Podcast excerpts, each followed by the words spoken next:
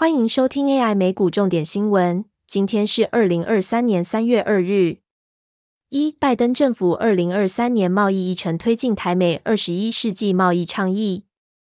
美国贸易代表署于周三公布二零二三年贸易政策议程与二零二二年度报告，其中提及台美二十一世纪贸易倡议。拜登政府希望尽快达成进展，进一步深化双边贸易与投资关系。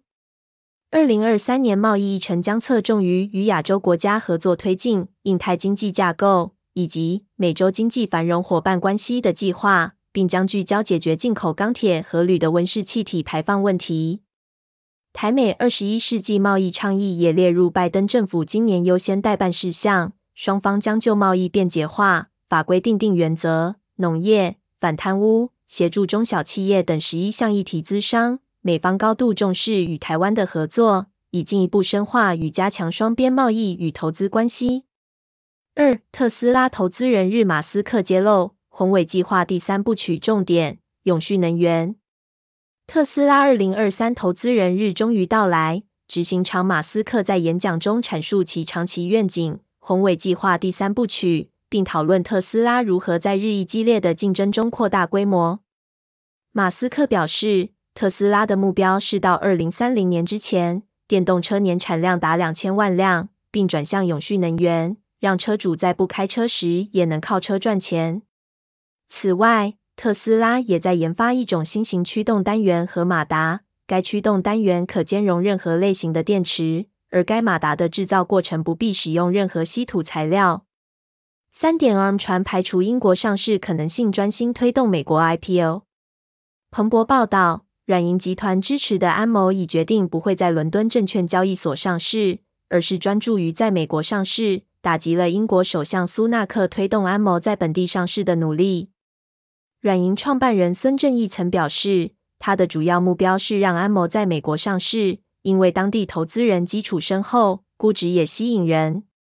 伦敦证券交易所执行长 Julia Hoggett 去年七月曾表示，将积极游说安某在伦敦上市。但政坛的剧烈动荡导致谈判未能顺利进行。四点 IDC 估今年智慧手机出货续降，二零二四年才真正复苏。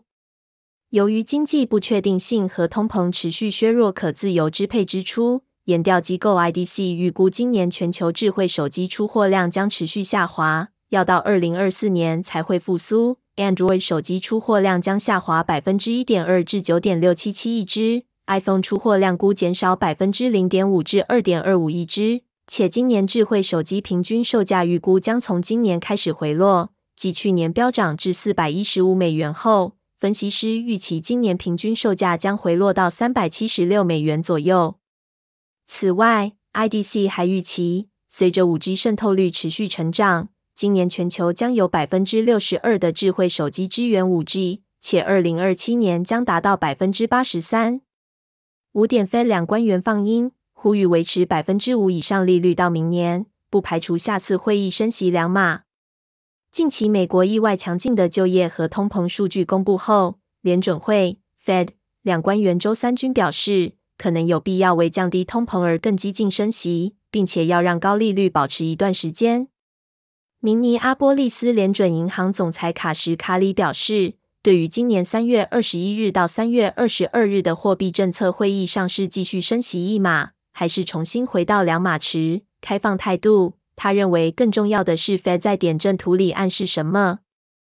另外，亚特兰大联准银行总裁波斯提克认为，美国通膨率仍然过高，Fed 必须立刻压制住高通膨。他表示，要先看到需求出现下降趋势。然后，Fed 才会考虑调整政策。美国经济正在蓄积动能，应对通膨的冲击。